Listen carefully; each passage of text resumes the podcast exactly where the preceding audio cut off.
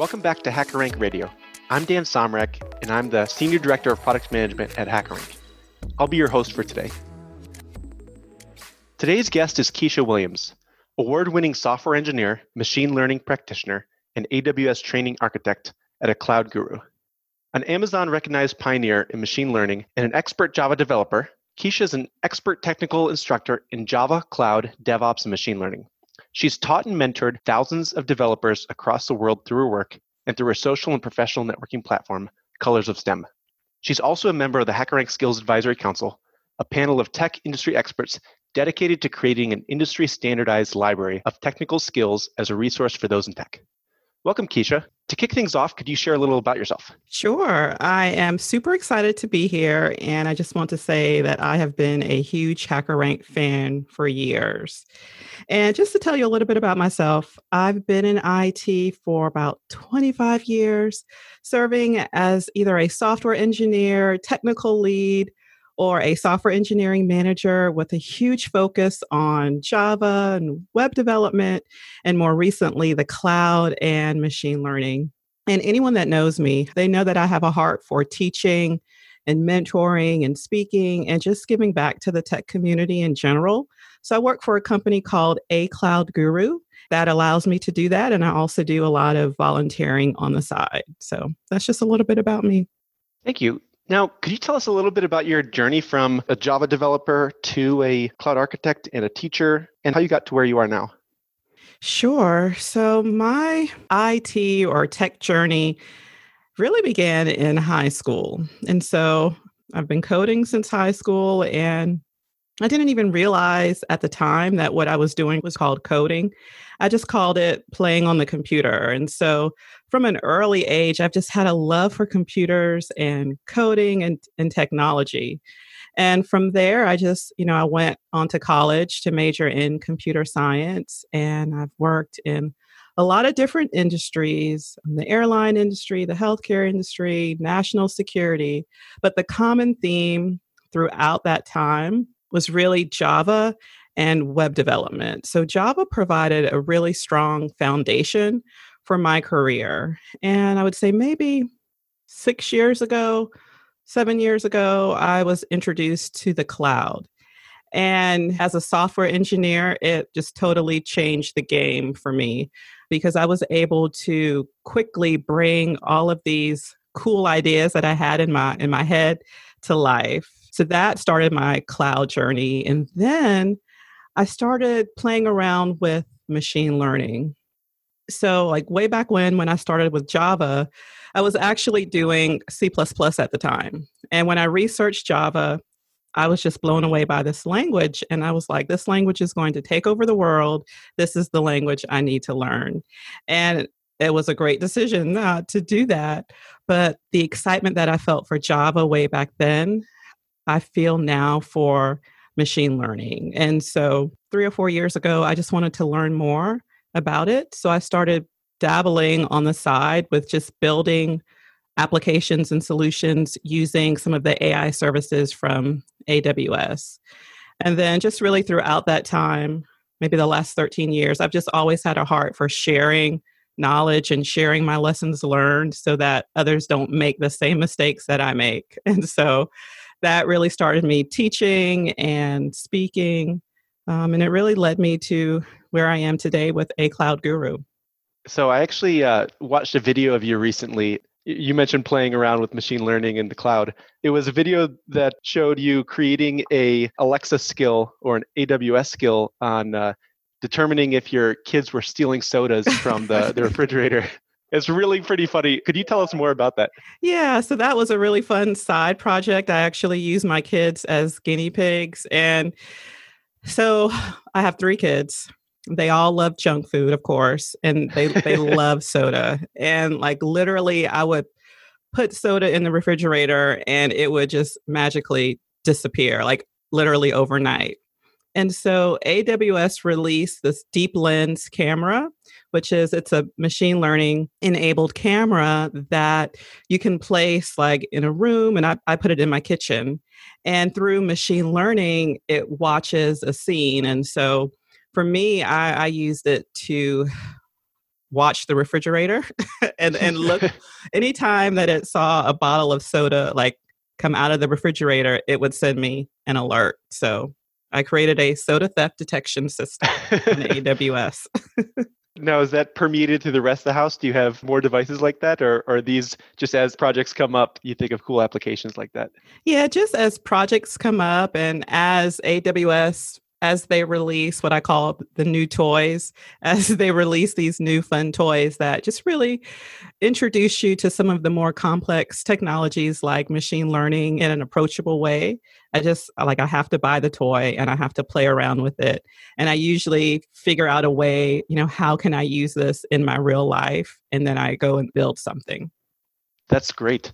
For machine learning, for the uh, AWS uh, uh, different services, it's all part of cloud computing but it's cloud computing kind of a nebulous term. Can you help us understand kind of what is the scope when someone talks about cloud computing and, and what all goes into it? So, whenever I think about the cloud or I talk about the cloud, it has literally revolutionized IT and how we develop and deploy and maintain applications and the infrastructure that those applications run on. And whenever people talk about the cloud, you hear them throw out this term called serverless. And of course, there, there are still servers behind the scenes, but what that means is when you're using cloud computing or the cloud services, like you as a developer or your organization, you're no longer responsible for maintaining that hardware or procuring the hardware and managing servers. You actually leave that to the cloud providers. And so now you're able to focus on building innovative products and solutions or, you know, soda theft detection systems that make you stand out from your competitors. And it just allows you to get those products to the market faster and cheaper. And so when I think about the cloud and how it's impacted my life as a developer or a software engineer. It has just given me access to so many services, so many features and things that I would normally not have access to. And like I said, it just allows me to focus on building applications and getting them out to the market in a streamlined and efficient manner. So, yeah, the cloud is it's really cool. Yeah, I agree completely. So if one of our listeners is a, a hiring manager or they're looking to add more engineers on their team to help them with these uh, cloud computing tasks and really moving from, say, VMs to serverless or from on prem into the cloud, what are some of the key skills that they should be looking for from the candidates? That's a great question. When I look at it from the angle of a cloud engineer, right, I've noticed that some of the job requirements are slightly different from your average like software engineering job. And so when we're looking for cloud engineers, and this is something that I would do when I served as a software engineering manager, I looked for engineers that really understood architecture, cloud architecture, and development. So I've seen people with this combination really excel in the cloud. So you can't just be great at architecture and you can't just be great at development. You have to kind of blend those two skills into this cloud engineering role. And so, for example, I've, I've worked with architects that really understand the theory of how cloud services work and how, in theory, all of these components should fit together to make a system. But practically, when it comes to like implementation, things don't always fit together. Well, things never fit together as neatly as you expect them to.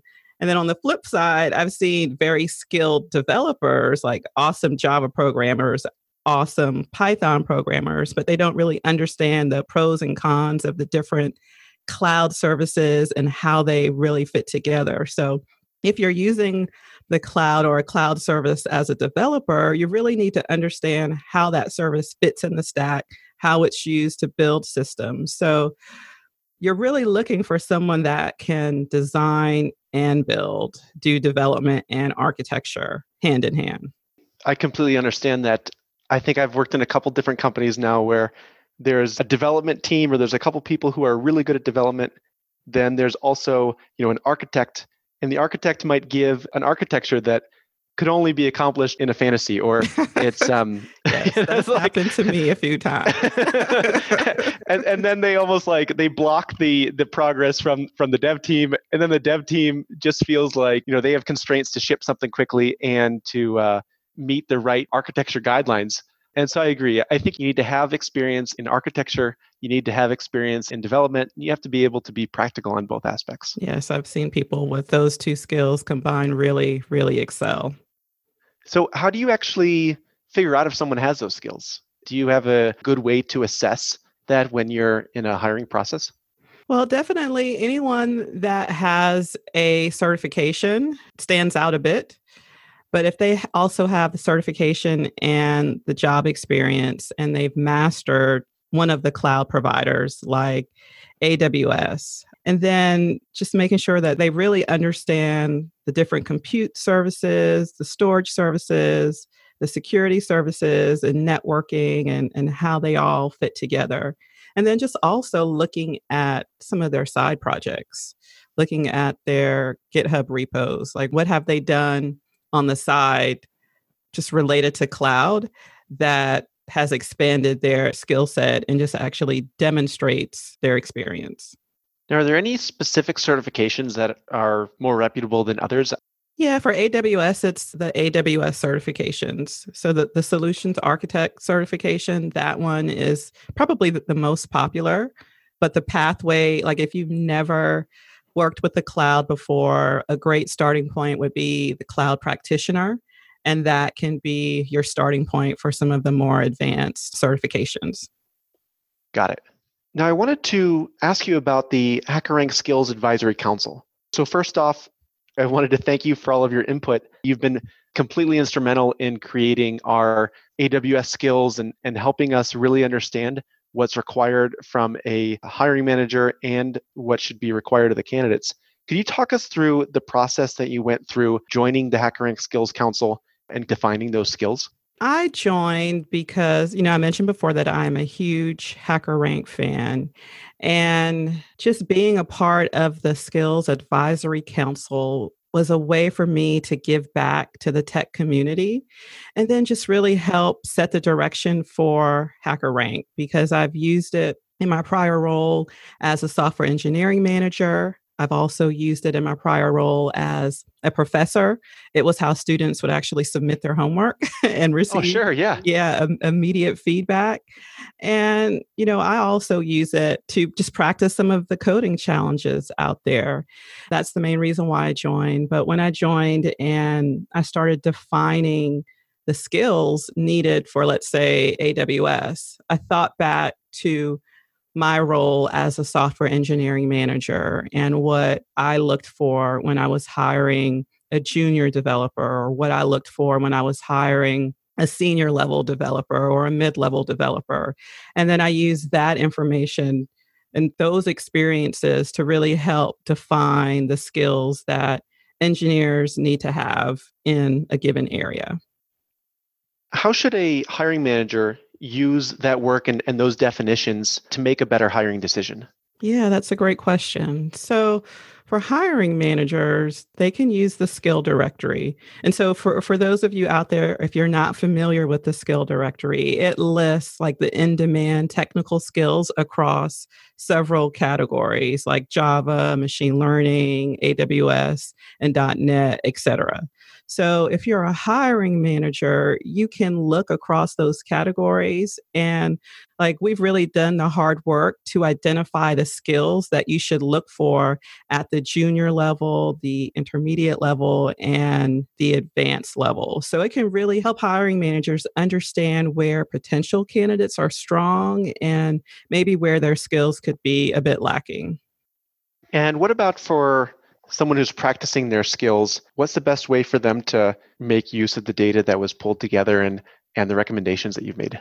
Yeah, so for developers, it helps identify the areas that you need to know, or maybe areas where you're strong, areas where you're weak, where you may need to skill up before an interview. And when I look at the skill directory for a given area, it's think of it like a learning path, really, with an outline to follow. So it shows you for the basic competency, these are the things that you need to know. Or for intermediate, these are the things that you need to know.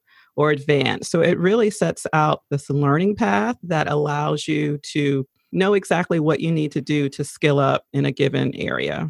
So it's really cool. Yeah, absolutely.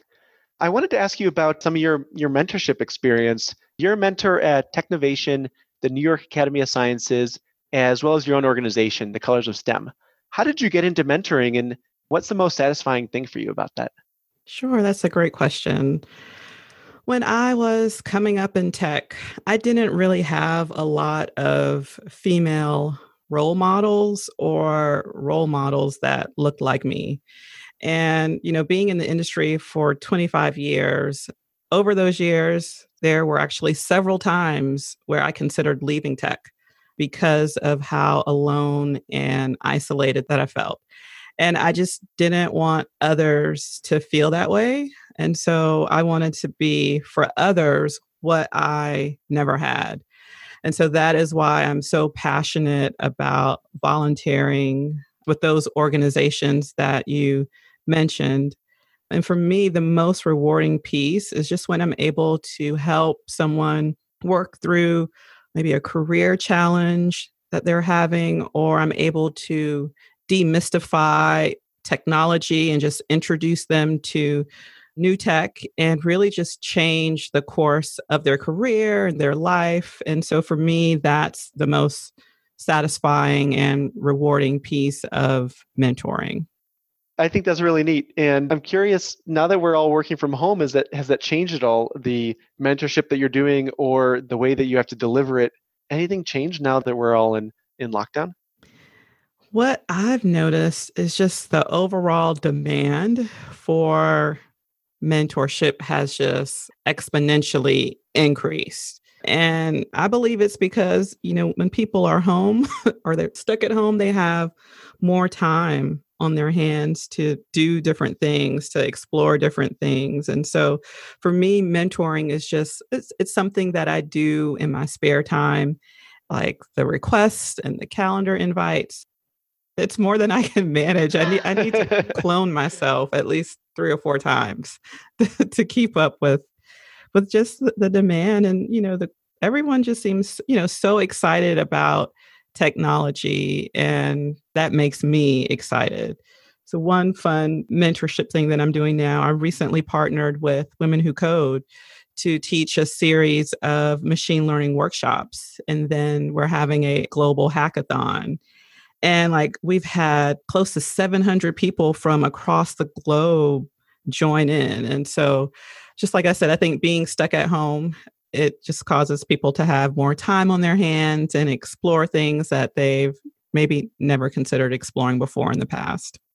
Certainly. And if some of our listeners are, say, engineering managers or, or someone that wants to get involved in mentoring those that are just earlier on in their career, do you have any suggestions for how to get started? With mentoring, what I try to do, if I'm working with someone that's new, I try to show them how it can apply to real life. That's the first step. And then I try to demystify the technology and just show them that it's not as complicated as people make it out to be. And I do that through real world examples. So, with the Women Who Code Machine Learning Hackathon, I use my soda theft detection model as an example. I also created an emotion detection model. You know, I always use my kids as guinea pigs. So I created this model that detects my daughter's emotion whenever she would get home. It would send me an alert whether or not she was happy, sad, or angry. And if she was sad, then I would stop by and, and bring her her favorite milkshake from Chick fil A as a surprise to brighten her day. But I always try to show them like how these technologies can be applied to real life and that it's not as complex as people make it out to be. So, what was your most rewarding mentorship experience? I can't just name one. There, there have been so many. I'll give you the top two. One mentee that I worked with she was already in college. She was a freshman in college and she was majoring in business. And it wasn't that she was just so thrilled, so super excited about business. It's just that she didn't know what else to do. And so I worked with her to expose her to Java and all of the different things that she could build and create using Java. And just through that mentorship, and I, I, worked with her over one summer, she went back and she changed her major to computer science. And she, like, absolutely loves it. And so for me, just meeting her at that really critical moment in her life when she was trying to figure out what she wanted to do with the rest of her life and she really didn't have a clue just being able to like change the trajectory of her life really to me it just it really warms my heart. So that experience that's why i do what i do. That is awesome. And then the second one is working with teenage girls in high school teaching them about mobile app development through the Technovation mentorship program that I'm a part of. And that program, I've just seen it change lives in ways that I mean it's just it's an awesome program. And so we work with like teenage girls in high school and we challenge them to solve a problem in their local community by building a mobile app. And then we work with them to find the requirements, build a, a prototype, like wireframing and prototyping, and then actually building out the mobile app and then writing a business plan and then pitching that business plan and the app before a panel of judges and like the winning teams walk away with a cash prize so just imagine you're in high school you've created this mobile app you've won this competition, you have this cash prize, and you have a business plan, and you're able to launch your business. And so I've worked with many teams through that program that have actually released apps like that people actually use. So those have been the, the, the most rewarding experiences. Now, earlier on, you mentioned that there were a couple times in your career where you thought of leaving tech. Do you have any advice for people that were excited about getting into computer science or getting into cloud computing, doing these projects, uh, and they're one or two years in? Are there any challenges that you think people commonly face at that time, or do you have any advice for them on how to determine whether they should keep going or whether uh, they might want to go to a different career? Yeah, and I think you know it's not just people two years in that that face that, not people five years in, it's not people 10 years in. It's just in general as a person that's underrepresented in tech. So for me, I'm African American and I am female. And so there have been many of times where I'm the only female or I'm the only African American. And I guess what worked for me to really keep me in IT, one, I just realized that there's nothing else that I enjoy doing. Like if, if I leave IT, what am I going to do? I guess I'm going to go sell fruit like on a beach in Jamaica. Like there there is nothing else that I want to do with my life. And so I had to find other people that were just like me that were you know experiencing the same things that i was experiencing and just build a community with them is basically someone, you know, people that I can vent to that actually they understand what I'm going through. And so I joined Women Who Code uh, many years ago. And that for me was like a saving grace because I would go to these meetups, I would attend events, and I would just look around their room and I would see people that were just like me. And it just, just having that community is really what kept me in IT.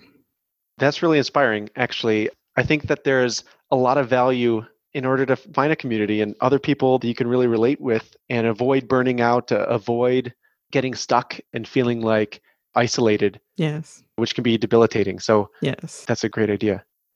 I also wanted to hear from you about emerging technologies. So, you mentioned when there's a new toy coming out from Amazon, new tech, it's fun to play with, it's fun to put in your house. Like, even build some projects around it. And, and I'm sure you're exposed to a lot of new technology. Is there anything that you're excited about more than others and think that's really going to change technology over the next couple years? Well, anyone that knows me, they already know how I'm going to answer this question. And so when I think about just technologies or just emerging tech or things that I just think it's like it's just super cool, it's definitely machine learning.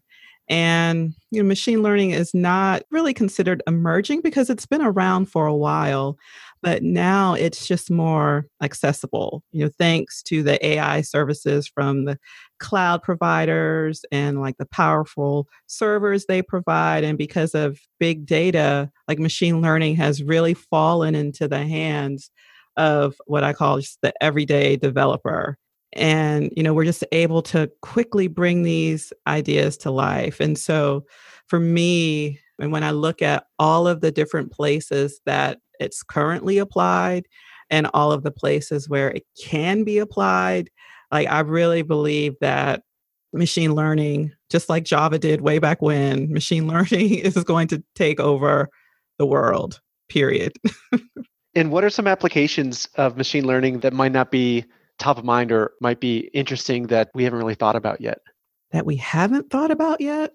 Or at least that you've seen that just isn't in mainstream usage yet? I think there's a bit of a misconception about machine learning because it is applied in so many areas where you wouldn't even think that it's already being applied. For example, machine learning is used in, in the courthouse by judges to determine if someone is going to be a repeat offender. Like I've seen examples of police officers riding around in their patrol car with a laptop running machine learning models telling them where to patrol.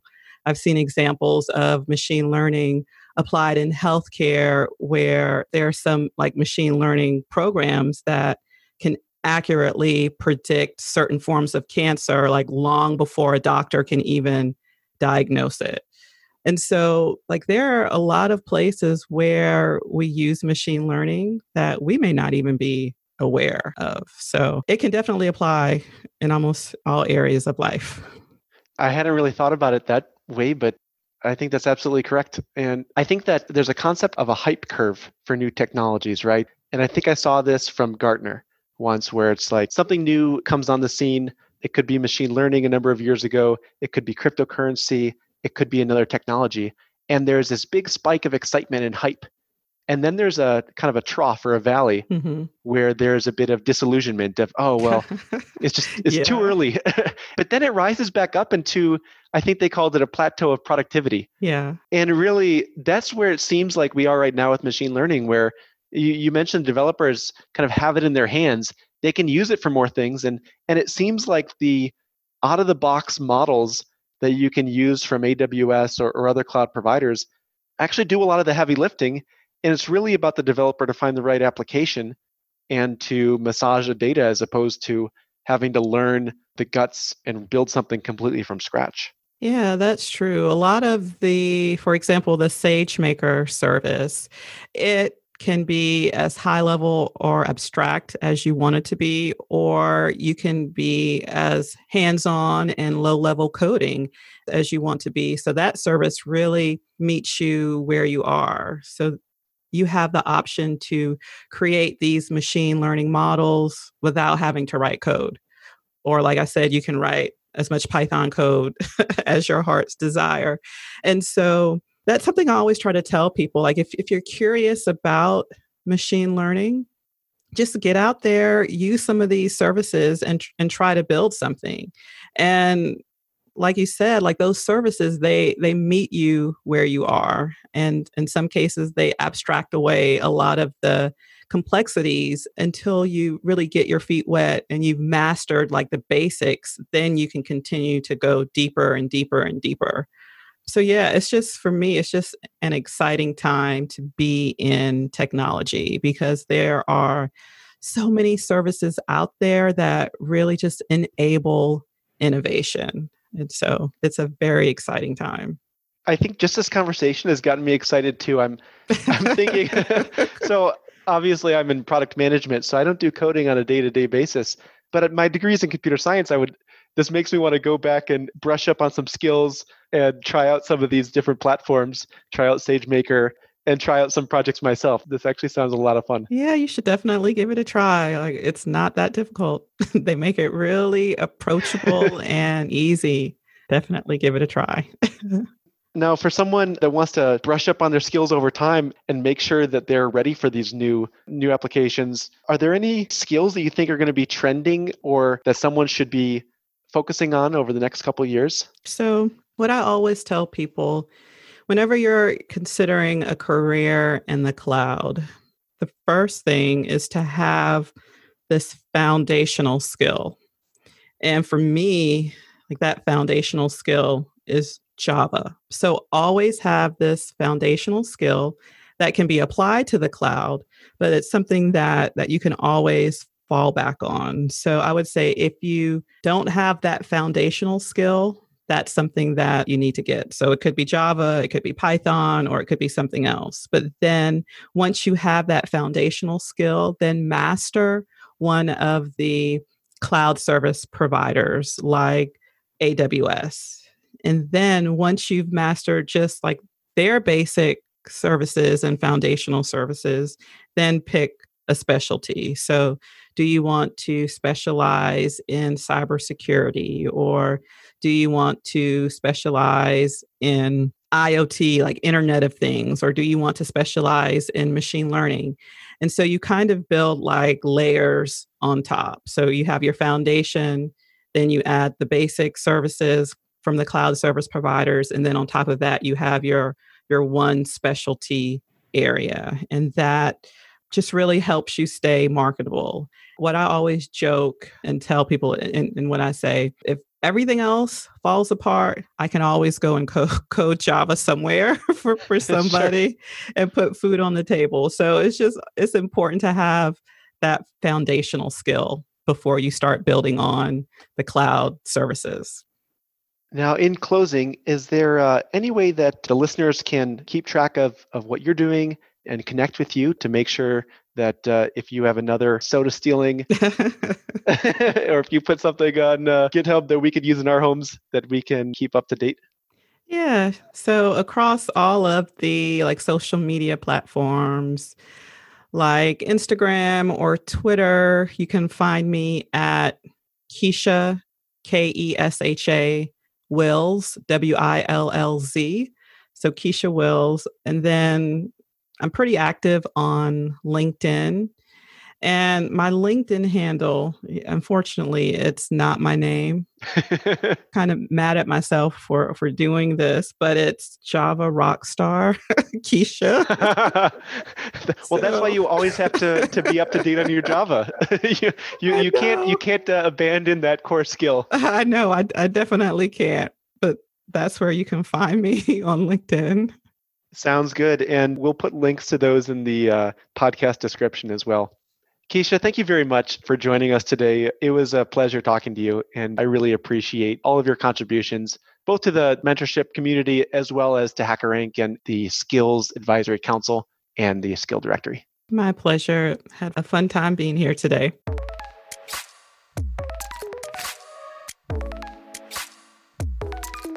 You've been listening to HackerRank Radio the podcast dedicated to discussing the challenges and the opportunities in building and developing world class engineering teams. Brought to you by HackerRank, the developer skills company.